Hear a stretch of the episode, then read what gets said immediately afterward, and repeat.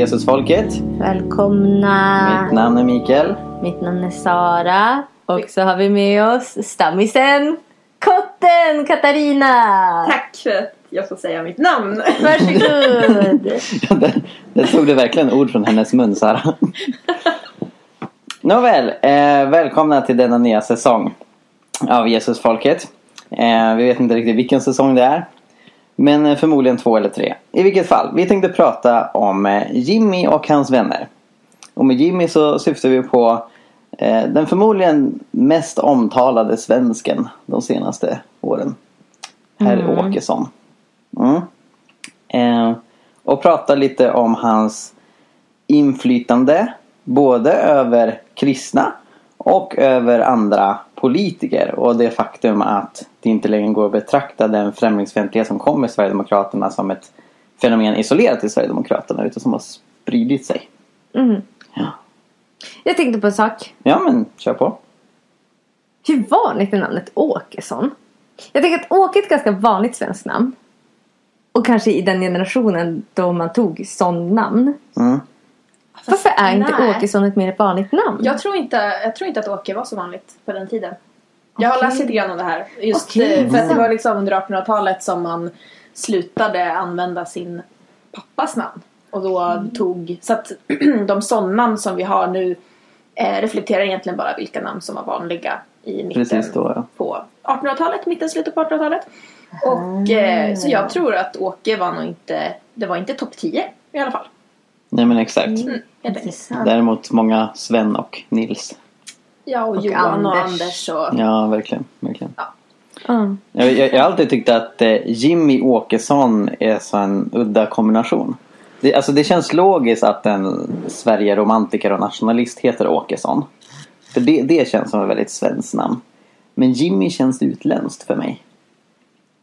Jimmy! Ja, eller gör, eller är det det? Eller ja, du är entitled till din åsikt. För på engelska så är Jim ett smeknamn för James. Och Jimmy är ett smeknamn för Jim. Alltså tack, tack England och USA för era fantastiska smeknamn som är så långt ifrån originalnamnet. Men okej. Jag håller med. Nu känns det som att vi har åkt lite åt sidan. Ja, men, vi ska prata om Jimmy Åkessons namn. ja, precis. Eh, nej men låt oss ta avstamp i Jocke. Joakim Lundqvists predikan på Livets Ord. Lundqvist Eh, är också ett inte ovanligt, eller ja, tack. Jocke, vad, vad känner vi kring det? Är det svenskt? ja. eh, I vilket fall. Eh, Europakonferensen har nyss avslutats. Och Joakim Lundqvist har skapat rubriker för att han i sin predikan där eh, helt plötsligt började prata politik. Och blev ganska partipolitisk får man ändå säga. Dels så, så pratar man om att vi behöver en ny regering. Han kritiserar Socialdemokraterna och Miljöpartiet, deras regering. Men sen så tog han också avstånd från Sverigedemokraterna och poängterade att de grundades av nynazister och han förstår inte kristna som säger att de är räddningen för Sverige. Um, vilket ju lämnade då ett litet fönster kvar åt de som vill rösta på kristna och det är att rösta på Alliansen och i och med att Livets Ord ganska länge har propagerat för Kristdemokraterna så är det väl lugnt att anta att Joakim tänkte på dem, att det är dem man ska köra på. Nej, Tankar men, om detta? eh, Det är ju som, ja, eh, att Livets Ord, det är ju inte något ovanligt i Livets Ord att man är partipolitisk i predikningar och eh, utåt. Så, eller så här från estraden. Mm. Ehm, så det är ju alltså så här, det är inte någonting radikalt i det sammanhanget egentligen. Eh, det är bara att nu kanske inte bara socialismen som, som eh, är boxarsäcken. Utan, Mm, ja, utan nu Mm. är det även åt andra hållet. Mm. Vilket är eh, på sin plats. Mm. Eh, men också intressant. Av många anledningar. Jag tyckte det var jättebra för att, alltså just att han faktiskt markerar så tydligt mot Sverigedemokraterna för att, eh, och nu, som, nu har inte jag hört, hört den där, eller själva predikan, men jag har jag läst. Mm. Eh, och eh, tydligen så fick han en del applåder och folk tyckte det var väldigt bra sagt. Men jag, här, jag har träffat Livets Ordare som är Sverigedemokrater. Mm. Eh, och så jag undrar hur, hur det känns där. Det, det finns Mm. definitivt fotfolk inom trosrörelsen. Eh, som är sverigedemokrater. Och man kan se även i Inblick och Världen idag som är tidningar som läses av ganska många av dem. Så har det publicerat en hel del eh, artiklar bara, de senaste, bara det senaste året. Som varit förvånansvärt slätstrukna och positiva till Sverigedemokraterna. Man intervjuar Jimmy Åkesson, man intervjuar någon kristen sverigedemokrat. Och inte kommer så mycket kritiska frågor. Och det är ganska nytt. Och det, det krokar antagligen tag i att det finns många i den läsarkretsen som är sympatiska till Sverigedemokraterna och vill läsa sådana artiklar. Mm. Exakt. Ja, nej men. Eh, men någonting som jag tänkte på. Så här, reagerade över. Alltså nu har ju inte jag. Jag har inte lyssnat på predikan. Jag har läst i Dagen. Det de skrev och citaten som de gjorde av Jocke. Ehm, och där, där så. ehm, jag, jag tycker att det är bra att han har tagit alltså så här, väldigt tydligt avstånd. Och faktiskt rent ut säger att så här, det här är inte. Eller så här, deras politik är inte förenlig med kristen tro. Punkt. Um, och det håller jag ju verkligen med om. Men jag tycker också att det är intressant att eh, för han pratade också om så här, typ, men så här att, att vi måste typ, så här, typ, vi måste titta på så här, partiernas ideologi. Typ. Mm. Eh, och var så här, jättetydlig med det och pratade om att så här, Sverigedemokraternas ideologi eh, är förkastlig. Eh, och att eh, ja men menade väl mellan raderna att Kristdemokraterna är så mycket bättre. Eh, vilket dels är intressant för att Kristdemokraterna är väl inte ett ideologiskt drivet parti. Jo. De var det. Jo då, absolut. Det är de. Men alltså Ja. har de en tydlig så här, det här är våran ideologi? Alltså, då- deras, För det är väl eh, vad, något de inte riktigt har velat så här, typ nej men oj. Nej, alltså grejen är att eh, de, deras ideologi grundas på några, några, eh, några tankar. Ja. Eh, exempelvis i kontrast till Alltså jag har varit inom, inom inte Sverigedemokraterna. Nej, jag har, varit, jag, har, jag har varit med i Kristdemokraterna och engagerat mig. Inte det längre. Eh, men, nej, men de grundar sig på som en eh, motreaktion till stenhård individualism och stenhård kollektivism så har de något som kallas personalism. Som är liksom att du är, man är en individ i gruppen. Man är liksom inte en stor gröt utan man är en ö snarare. Eh, och några andra sådana grundläggande eh, tankar. Men de har ju inte en ideologi i den, alltså som menar så här, att socialismen så, och så bildar man partier utifrån en social- socialistisk tanke. Så de är ju mer ehm, lite mer svävande. Men å andra sidan Ja. så finns det mycket ehm, kristdemok- alltså stora kristdemokratiska rörelser runt om i Europa. Eh, som ju är ofta ganska katolska. Ja, eh, och som är ehm, men ganska konservativa jämfört med vad, eh, vad vi ser i Kristdemokraterna i Sverige idag. För det finns ju också tankar i den kristdemokratiska ideologin om naturrätt och Ja. subsidiaritet. Sub- subsidiari- subsidiaritets... Nej, sub, jo, subsidiaritetsprincipen. Eller sub... Ja, sub, Ja. någonting sånt. och det, och det, det är principen, ja du kanske kan förklara. Det är alltså, till skillnad från exempelvis eh, Centerpartiet har närhetsprincip. Vilket då de menar att, att beslut ska fattas på lägsta möjliga nivå. Eh, och det är liksom i subsidiaritets, jag tror det är så det heter, eh, är att beslut ska fattas på lägsta möjliga eh, effektiva nivå. Alltså att för vissa beslut så är EU den, mest, den lägsta, mest effektiva nivån. Och i andra så är det familjen som ska ta beslut och sådär. Eh, så vad som skiljer den och närhetsprincipen i praktiken är väl ja, Men bo, bo, båda de grejerna, naturrätten och eh, kommer från katolsk sociallära. Är jag ganska säker på. precis. Men om jag får avsluta min tanke. Ja, kör på. Eh, när det har med, eller just det här med ideologi. Att jag tycker att det är så intressant att man kan, alltså att Jocke så tydligt tar avstånd ifrån Soci- nej, inte Socialdemokraterna, men de också i och för sig. Men Sverigedemokraterna och deras ideologi. Men men verkar inte men så här, verkar inte påtala liksom hur, eh, hur problematiskt det är när andra partier flörtar med den ideologi som Sverigedemokraterna har. Eh, för det är ju det vi ser i Sverige idag. Eh, i, alltså i partierna. Att man, alltså så här, att det går inte att komma ifrån eh, Sverigedemokraternas ideologi nästan. Det, det är Mm. Centerpartiet och Vänsterpartiet som faktiskt eh, eh, står kvar lite grann. Mm. eh, men, att, men att det har blivit så normaliserat i de andra partierna när det kommer till asylfrågan. Mm. Eh, sen så finns det väl andra delar av Sverigedemokraternas politik som, som de inte ställer sig bakom. Men, ehm, men då är det snarare det som man poängterar är skillnaden mot Sverigedemokraterna. Du hade ju några intressanta exempel på det Mikael. Ja, Eh, om Moderaterna och Socialdemokraterna. ja, precis. Jag såg en eh, video som Socialdemokraterna hade släppt på Facebook. Eh, som eh, handlade om varför man inte ska rösta på Sverigedemokraterna. De gav fem anledningar. Och de fyra första var så här. "Åh, SD vill ha vinst i välfärden och SD vill sänka det här eller höja det här och, och liksom sådär. Det femte var så här. SD har en skev människosyn. Men även med den lilla brasklappen på slutet så sa man ju ingenting om deras migrationspolitik. För Socialdemokraterna för en migrationspolitik som är väldigt lik Sverigedemokraterna.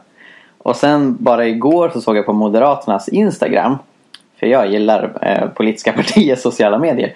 Eh, att eh, de hade lagt upp en bild om att om en röst på SD, en röst på Stefan Löfven. Jimmy Åkesson har sagt att han kan tänka sig att eh, stötta även den socialdemokratiska eller en socialdemokratisk regering efter valet om de får igenom sina frågor. Så de bryr sig inte jättemycket om huruvida det är allians eller något annat utan bara de får inflytande. De har ju redan inflytande. Ja, oja, oja. Men och då liksom sa Moderaterna, Åh, här visar ni varför ni inte ska rösta på SD. Alltså, ni kan inte lita på dem utan rösta på oss för att bli av med Stefan Löfven. Ehm, och, och återigen, inget avståndstagande från Sverigedemokraternas migrationspolitik. Alltså anledningen till att folk inte ska rösta på Sverigedemokraterna det är inte att de har en inhuman människosyn. Det är inte att de eh, behandlar utlänningar som skit. Det är inte att de grundas av nynazister utan det är tänk att risken finns att Stefan Löfven sitter kvar. Och det här, det här, när det här är de tre absolut största partierna eh, och, och liksom ingen av dem ifrågasätter att Sverige behandlar asylsökande just nu som avskum. Eh, så blir man ju mörkrädd så. Verkligen. Och, det, och apropå det här med ideologi. Alltså, bryr sig Socialdemokraterna och Moderaterna om sina ideologier? För, för liksom så här. Visst, det är viktigt att kolla på partiernas ideologier men ett väldigt stort problem att väldigt många partier själva inte bryr sig om sina ideologier. Mm. Ja, Och så har det varit länge. Liberalerna tycker jag har, har lagt massa förslag som inte stämmer så överens med deras ideologi. Socialdemokraterna också. Ehm, Miljöpartiet har gjort massa kompromisser i regeringsstället som går emot deras ideologi. Så det finns en, en stor ryggradslöshet som inte Sverigedemokraterna har. De är liksom konsekventa. Ehm, Mm. Och det är deras ideologi som får styra. Ja, precis. För att de är de enda med ideologi. Det är så många andra som vänder kappan efter vinden. Bara som en kommentar på det att ni som inte har sett eh, Grotescos eh, flyktingkrismusikal. Mm. Go watch it. Mm. Jag vet inte var man, får, alltså var man Jo, kan se den. den, längre. finns faktiskt på Youtube så bara sök flyktingkrisen Grotesco så finns den där lite halv eh, olagligt. Men, eh, eller vad vet jag. Ja men den, den var Men- väldigt stark. Den är superbriljant Ja. faktiskt. De gör en, en musikal helt enkelt. Ja. Där de sjunger om den politiska utvecklingen under den så kallade flyktingkrisen Ja, 2015. under några månader under Ja. 2015 och den är, den är rolig och den är eh, smärtsam och eh, väldigt skarp. Och slutar med att de sjunger Då är det dags att vända kappan efter vinden och strunta i vad man har sagt. Ja, Ja men tack. exakt. Ehm, jo, ja, ideologi, vad var det? Um, nej men att Ja. eh, Sverigedemokraterna är de enda med ideologi Precis. och därför så får de så mycket inflytande. Precis. Jag ehm, skrev för många månader sedan om det här med liksom att ehm, jag menar om det här med vision och hur viktigt det är. Mm. Ehm, för, alltså om man kollar på, jag drog några paralleller till Tyskland på 20-talet där det var liksom ekonomisk totalhaveri vilket det, så är det inte i Sverige idag. Eh, vi har ganska hög tillväxt just nu. Eh, men att det var väldigt oroligt och man var liksom, det var mycket inbördes liksom Eh, och det var ju egentligen samma sak i Sverige också. Att liksom, det var ingen regering som satt särskilt länge utan det var, liksom, det var liksom politiskt kaos. För att ingen hade riktigt vision för hur, Mm. hur det skulle se ut. I Tyskland så var det liksom hyperinflation ehm, och massa, massa problem. Och att då spelar det inte så stor roll hur eller vad det är för vision som, Exakt. som är. För den som har en, en stark vision kommer att få med sig folk oavsett. Ja, för, och folk kommer att bara, ja ah, men här är det någon som det känns som att de här vet vad de pratar om. Jag, Mm. jag vet inte vad jag pratar om så jag lägger min röst på dem. Och det var så Hitler kunde genom demokrati eh, skapa en diktatur. Ja, oh ja. Alltså det, det, är, det är så många idag som har sin identitet i att vara sverigedemokrat. Och, och de lägger ner så mycket energi med det och de, de, alltså de får så mycket eh, självberättigande i det. Alltså de känner sig viktiga, de har en vision, de har ett uppdrag. Och det är därför det är så svårt. De har en fiende. De har en fiende, de har syndabockar. Det, det är det som gör det så svårt. Det är absolut inte omöjligt men det är ju en utmaning att få en övertygad sverigedemokrat att ändra sig. För det är så mycket identitet i det och det är därför fakta inte spelar så stor roll. Det är därför så många går runt och tror att Sverige är ett fattigt land och att pensionärer svälter ihjäl på gatorna och sådana här grejer. För att det, liksom, det är så djupt rotat i deras identitet och vision för livet. Jag såg någon som delade på, eh, på Facebook. Det är aldrig en bra sak att inte Refera- referera till Alltså det var någon som delade. Nej men eh, Fejan. Nej, Ja. Fejan, ja. det säger vi inte. Nej men, ehm, nej men det var någon som delade, de hade, någon som hade gjort ett litet experiment. För att han i sin vanliga feed, liksom bland hans vänner och saker han gillar och sådär. Eller för att det är sådana algoritmer och grejer på Ja. Facebook som gör att du ser ju det du vill se. Eh, och att han hade gjort ett experiment där han hade liksom skapat en, en, en ny profil och så hade han eh, lagt till folk som man vet är Sverigedemokrater. Han hade gått med i grupper som är eh, antiflyktinggrupper och massa såna här grejer. Och, eh, och hade ju fått liksom att, att hans flöde flöde, feed, ja men whatever. Mm. Det hade liksom blivit så Alltså så att det bekräftar ju bara det du själv tror på. Mm. Eh, och Mm. Exakt. och sen- tycker jag det, är intressant, för det dyker upp mycket som jag inte håller med om i mitt flöde. Så jag vet inte vad som vad det. Kanske mitt kristdemokratiska eh, förflutna. Men som spökar. Nej, men, och jag tycker det är väldigt intressant för att med liksom, sociala medier och allting så får du får din världsbild bekräftad. Mm. Mm. Och det är väldigt farligt när du har en, eh, en väldigt farlig världsbild. Mm. Ja, verkligen, Exakt. verkligen. Men jag tror att eh, frikyrkan till ganska stor mån fortfarande är en frizon från främlingsfientlighet. Eh, och när, när liksom resten av samhället går i Jimmys fotspår och det har blivit politiskt korrekt att vara eh, sverigedemokratisk i sitt tänkande. Eh, så står faktiskt många frikyrkliga i synnerhet eh, i kontrast till det. Och det tycker jag är väldigt häftigt.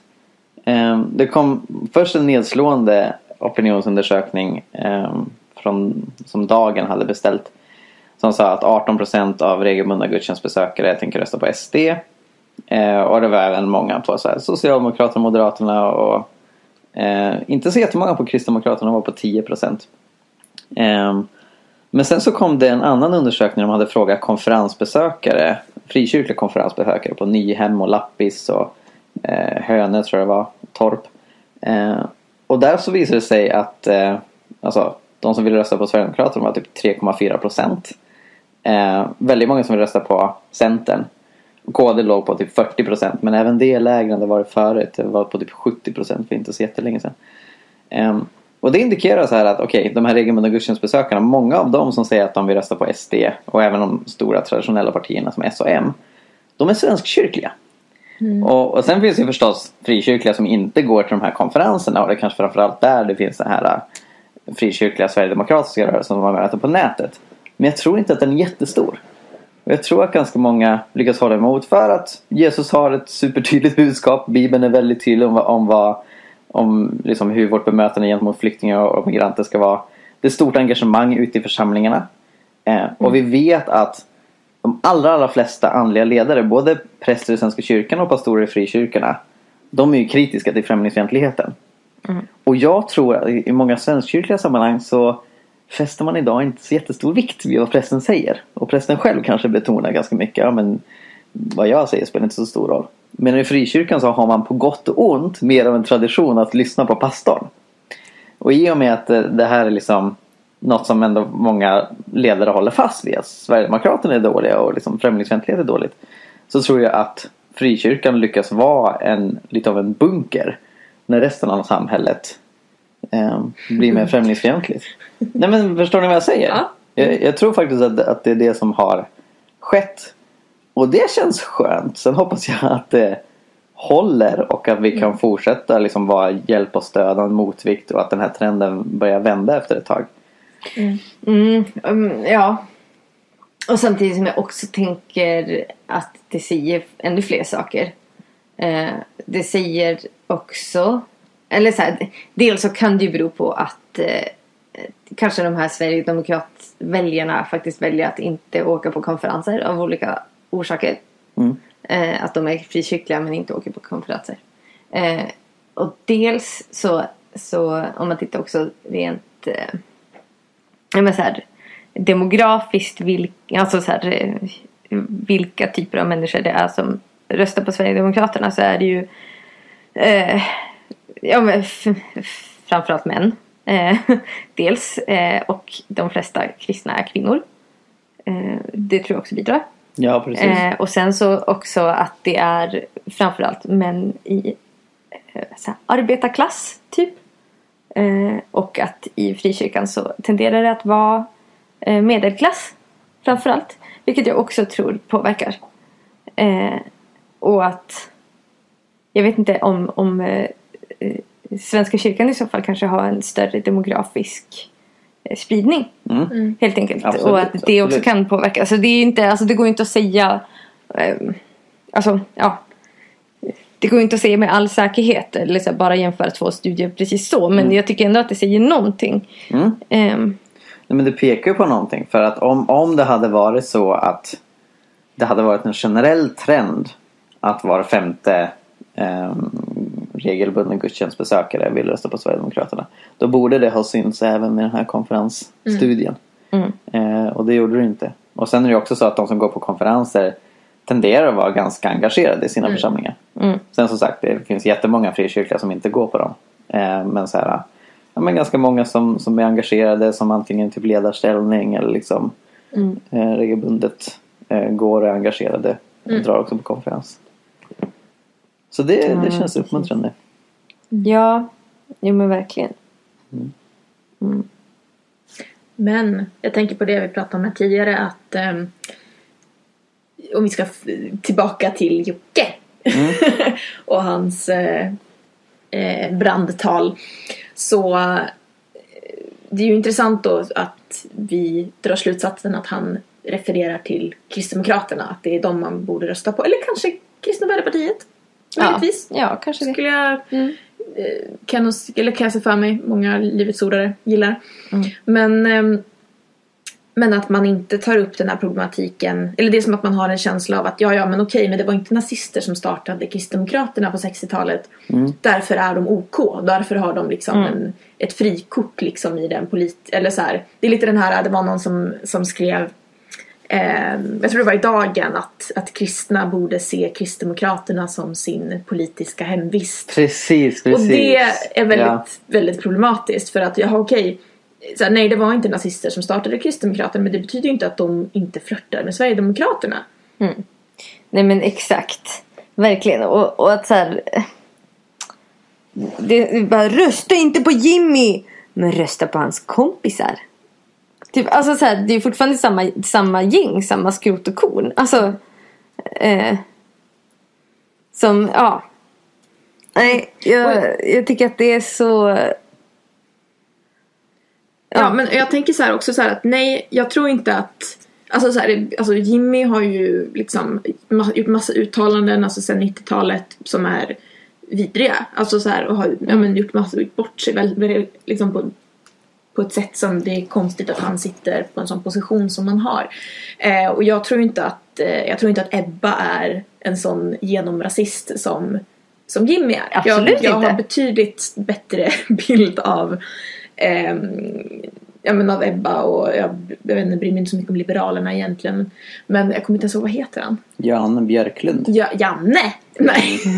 Janne Nej men så, här, så jag tänker men att, men att det är lika farligt. Alltså så här, att okej, en person, om vi ska jämföra Jimmy och Ebba. Jimmy är rasist.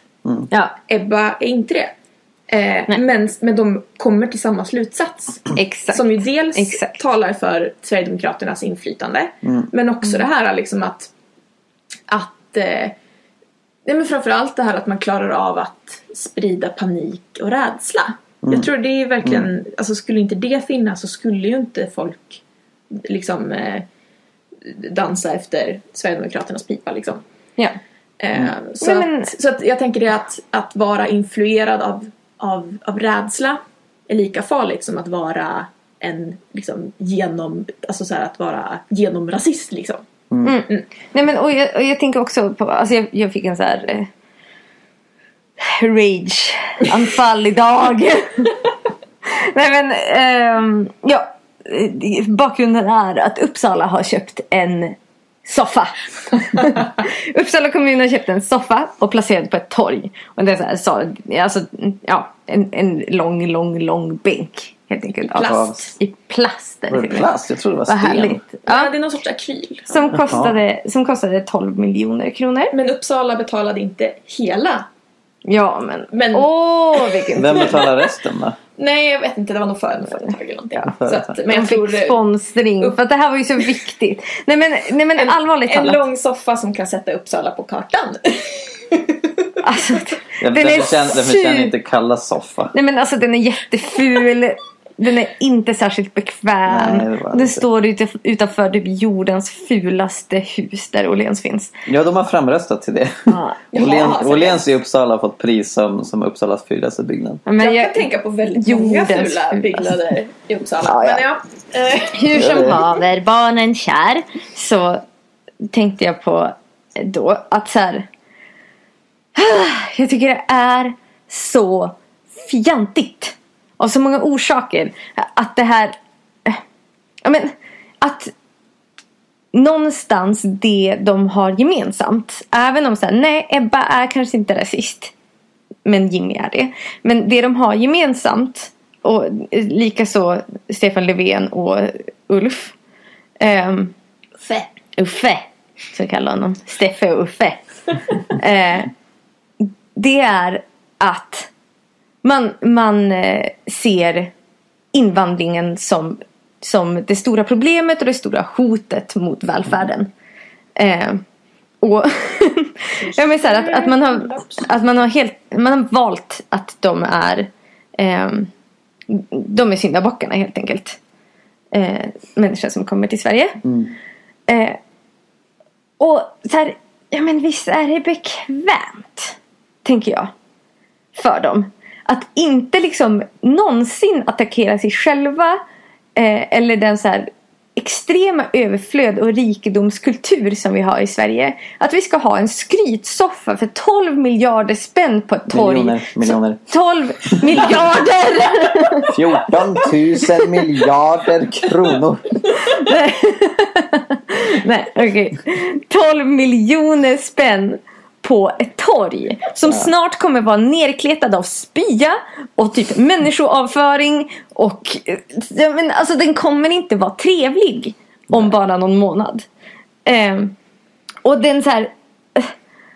Den, men den, var, den var det- på tok för varm att sitta Ja, ja. idag. Den kommer vara för kall att sitta på på vintern. Ja, Men den är tydligen uppvärmd. Ja men vad Ja, härligt. är den det? Okej. Men vad Ja. härligt. Men, det, men grejen är ju bara att där, snart kommer de väl Då att ta bort. det. Nej men då kommer, väl, då kommer de väl att ta bort det för att hemlösa kommer att sova på den. Och man vill ju inte ha någon plats för EU-migranterna. Det går inte. Nej men seriöst. ehm, så, så här, det stör mig så mycket att vi aldrig vill attackera eller så här, vill ta tag i det strukturella problem som finns i Sverige. Att vi prioriterar så fisigt, fantastiskt dåligt när det kommer till budget. Ja. Hur är det rimligt att vi ska kunna, alltså att vi ska lägga 12 miljoner spänn på en ful soffa när vi vägrar betala skolgång för EU-migranternas barn? Nej, verkligen. Eller när vi har en sån begränsad budget för att ta in flyktingar till Uppsala. Och när så här, unga tjejer från Afghanistan blir tillbaka skickade till ett liv i slaveri där de inte ens får gå utanför sina hus. Och det tycker vi är helt rimligt för att vi ska ju ha våran soffa.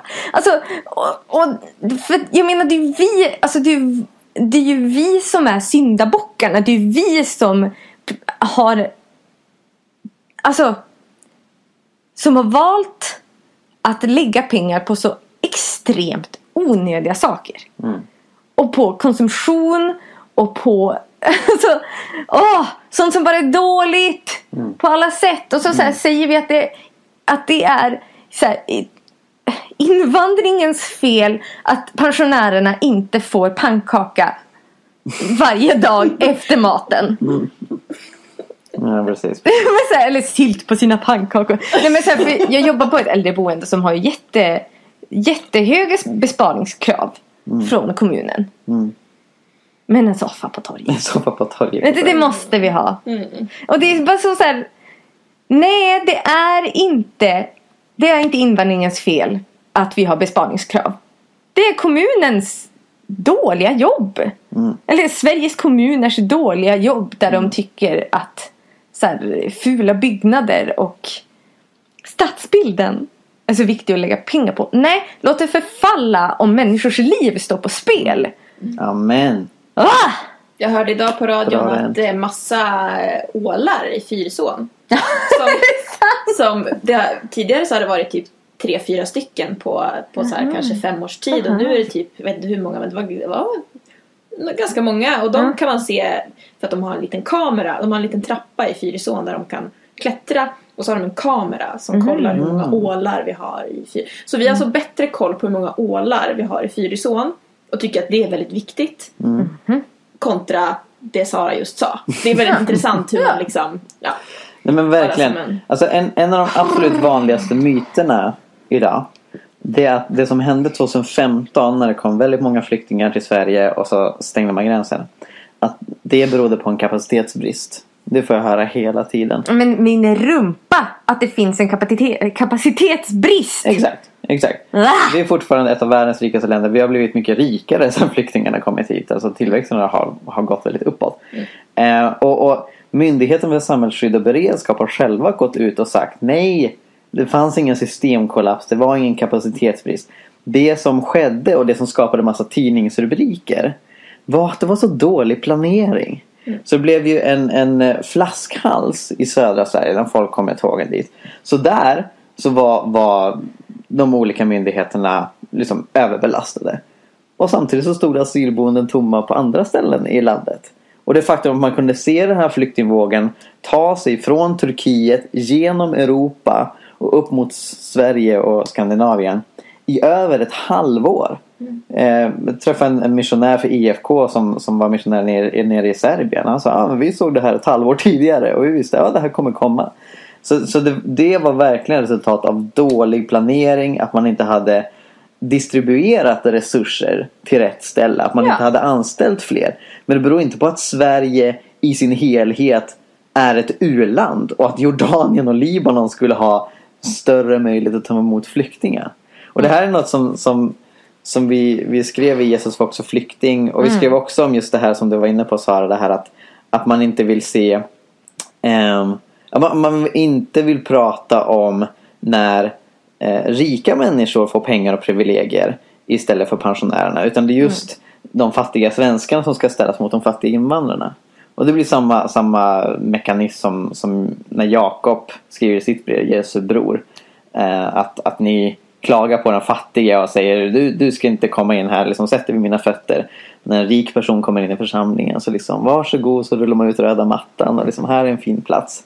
Eh, och, och just det här of, oförmågenheten, oförmögen, Förmågan. oförmågan att, att eh, liksom ja, men kunna kritisera när det är rika människor som roffar åt sig. Och för att vi skrev det, Jesus var också flykting, så har folk kallat mig för marxist.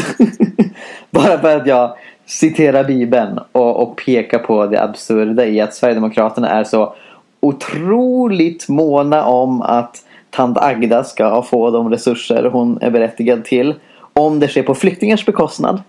Men man pratar inte om att eh, Sverige har eh, men så, så många miljonärer och miljardärer eh, som, som får hutlöst mycket i lön varje år. Eh, och som många gånger gömmer undan det i skatteparadis. Alltså det pratar man inte om som ett problem. Nej men alltså så här, inför förmögenhetsskatten problemlöst. Men det är lite samma sak det här med att eh, nej men jag får ofta höra, eller så här som feminist och sådär så, alltså så här släkt, när man träffar släkt och ja, behöver nästan inte gå in på det men alltså att jag får liksom det ofta i, om jag tar upp någonting eller bara nämner någonting eh, som ja, men har med liksom, kvinnofrågor i Sverige att göra så får jag liksom direkt i ansiktet på mig. Jag bara, ja men liksom väntar du bara om 50 år så kommer du behöva slöja liksom för att då kommer vi leva i Sverigestan eller vad de alltså, bara Och jag bara, ja men varför, varför bryr du dig inte om, om kvinnor i Afghanistan? Och liksom hela den här liksom att, men och det är, så, det är fantastiskt vilka kämp, liksom kvinnokämpar folk blir när det är prat om någonting som ligger väldigt, väldigt långt borta. Men när det handlar om akuta saker i Sverige, det skiter väl de i. Alltså så här, för att i deras, så här, för de är, det är inte, alltså det, det säger väl lite grann om så här, vart hjärtat i det ligger, som du säger Mikael, alltså att, att ja, men om du verkligen har hjärta för utsatta, om du har hjärta för liksom, ja men eh, du ser att världen är inte jämställd eh, och det är många kvinnor som far väldigt illa. Då, då, då är ju det intressant hela tiden. Då är det inte bara för att pusha liksom som ett motargument mot någon annan eh, som brinner för någonting. Bara, ja men du borde hålla på med det här liksom för det är mycket viktigare. Bara, men, men den här människan gör ju i alla fall någonting. Du gör ju ingenting. Du bara använder liksom det som ett slagträ liksom för att för Exakt. dina egna intressen. Ja men verkligen. Det är fult. Nej, Men flyktingar är per definition några av de absolut mest utsatta människorna på planeten. Och det som stör mig om och om och om och om igen är just det här. Om man ser migrationsfrågan på ett globalt sätt så är det så skevt. 90% av alla flyktingar flyr till andra fattiga länder eftersom de rika länderna är så otroligt duktiga på att stänga gränserna. Det är olagligt att flyga in i rika länder som Sverige. Utan man liksom, det är därför man måste ta sig över Medelhavet och sådär. Och nu så stänger vi även de vägarna väldigt mycket. Så att, vad, vad, vad är det för värld de här människorna vill ha? Alltså det man arbetar för i praktiken. Sverigedemokraterna, Socialdemokraterna, Moderaterna, massa europeiska partier. Det är en värld där, nej inte 90% av alla flyktingar ska ta sig till fattiga länder utan 100%. Och de rika länderna beskriver att vi har kapacitetsbrist, vi får systemkollaps om vi tar emot flyktingar. Men vad säger man då till de fattiga länderna som de facto tar emot de flesta av flyktingarna? Alltså det är ju helt upp och nervända världen. Alltså rika länder pratar om att de har kapacitetsbrist och fattiga länder får ta emot de allra flesta flyktingarna. Det, det, det, det är så absurt. Och, och att man överhuvudtaget kan framställa det som ett ekonomiskt problem för ett rikt land att öka sin befolkning. Tycker jag är helt absurt. Nej men och, alltså någonstans, jag tycker också jag tycker det var ganska bra så här, huvudet på spiken under, under de här stora skogsbränderna som vi haft i Sverige. Eh, att det var jättemånga som delade typ på Facebook och Instagram så här, typ bara, till alla Sverigedemokrater så här, till alla Sverigedemokrater i branddrabbade områden. Stanna där ni är. Vi hjälper er på plats. Jag tycker att det var ganska så här, huvudet på spiken. Eh, för att det är så här. Ingen resonerar så. Alltså så här, ingen bara ja, ja, ja, men då stannar jag. Alltså det finns ju ingen människa som tänker så. Eh, och att, att vi ska begära det av människor enbart baserat på deras hudfärg och att de råkar vara födda i ett annat land. Är så befängt. Och att så här, jag menar att då fly till grannlandet så här. Ja fast Alltså så här, är man i ett sånt här branddrabbat område i Sverige så kanske det inte hjälper att fly till grannkommunen. Nej. Och att grannkommunen blir extremt överbelastad. För tänk ifall det var så att kommunerna var stängda gränser. Och så kan man fly från en kommun till en annan. Eh, och Alltså så här, o- om det skulle vara stängda gränser så skulle, alltså så här, då skulle man ju bli instängd i branden. Och det, det är precis det som händer över världen. Och att man kan inte sätta alla från en kommun i grannkommunen för att då blir de extremt överbelastade. Och då behöver vi dela på det ansvaret. Nej, men så, ta Syrienkriget. Folk flyr till Libanon, Jordanien, Turkiet och Irak. Det är fattiga länder. Det är länder som har mycket mindre resurser än de rika länderna som stänger gränserna för dem. Och det är farliga områden. Så Islamiska staten tar sig dit. Och kvinnor våldtas. Och, och ja, människor drabbas av våld. Alltså så här, det, det är fantastiskt att UNHCR finns på plats och hjälper folk och det är verkligen något man ska stötta. Men man ska inte tro att det är bättre hjälp eller ens billigare hjälp. Och det är också något som vi pratar om mycket i boken. Att, alltså, det är en myt att det är billigare att ge bistånd än att ta emot asyl. Eh, för ja, det, det, det finns så många missförstånd i den här debatten. Men eh, ja, som sagt, jag hoppas att frikyrkan och förhoppningsvis kyrkan i sin helhet kan vara en frizon från detta och effektivt jobba emot de främlingsfientliga fördomarna tills förhoppningsvis det här går över. Eller så går allt åt pipan så kommer Jesus tillbaka och så är det slut. Ja, men och så här, eh, att vi måste sluta lägga vår identitet i partier. Ja, Eh, att så här, partier kan ha fel även om jag har röstat på dem länge. Eh, och alltså så här, när det kommer till asylpolitik och till migrationspolitik så säger det någonting om ens syn på människovärde. Och då spelar det ingen roll hur många fina tal man har eller så hur många man bara, men Ebba tror ju på Jesus. Så bara, ja, men hon har en skitdålig människosyn för hon vägrar släppa in människor när det handlar om deras liv, när det handlar om liv och död. Alltså det säger någonting om en människa. Så, så här, sluta. Vi måste sluta identifiera oss med partier.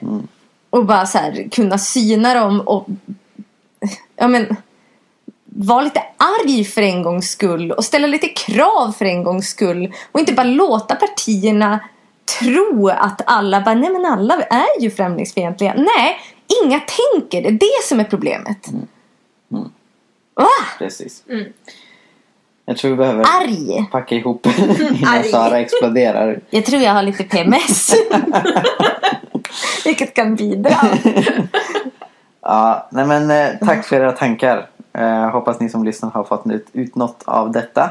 Och eh, hoppas det kan hjälpa er orientera er i det här nya främlingsfientliga landskapet Ja, och hoppas, hoppas ingen röstar på Sverigedemokraterna. Det Nej, hoppas jag precis. genuint.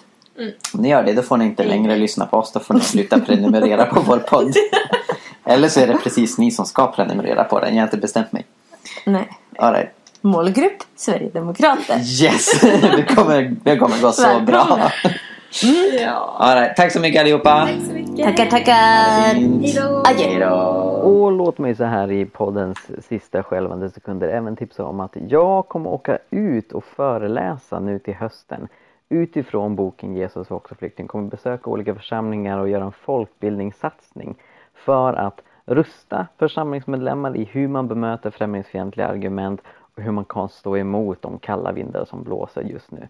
Och jag kommer även besöka andra sammanhang så om det låter intressant gå in på helapingsten.com JVOF som står för Jesus var också flykting så finns all information där. Tack så mycket, ha det bra, hej!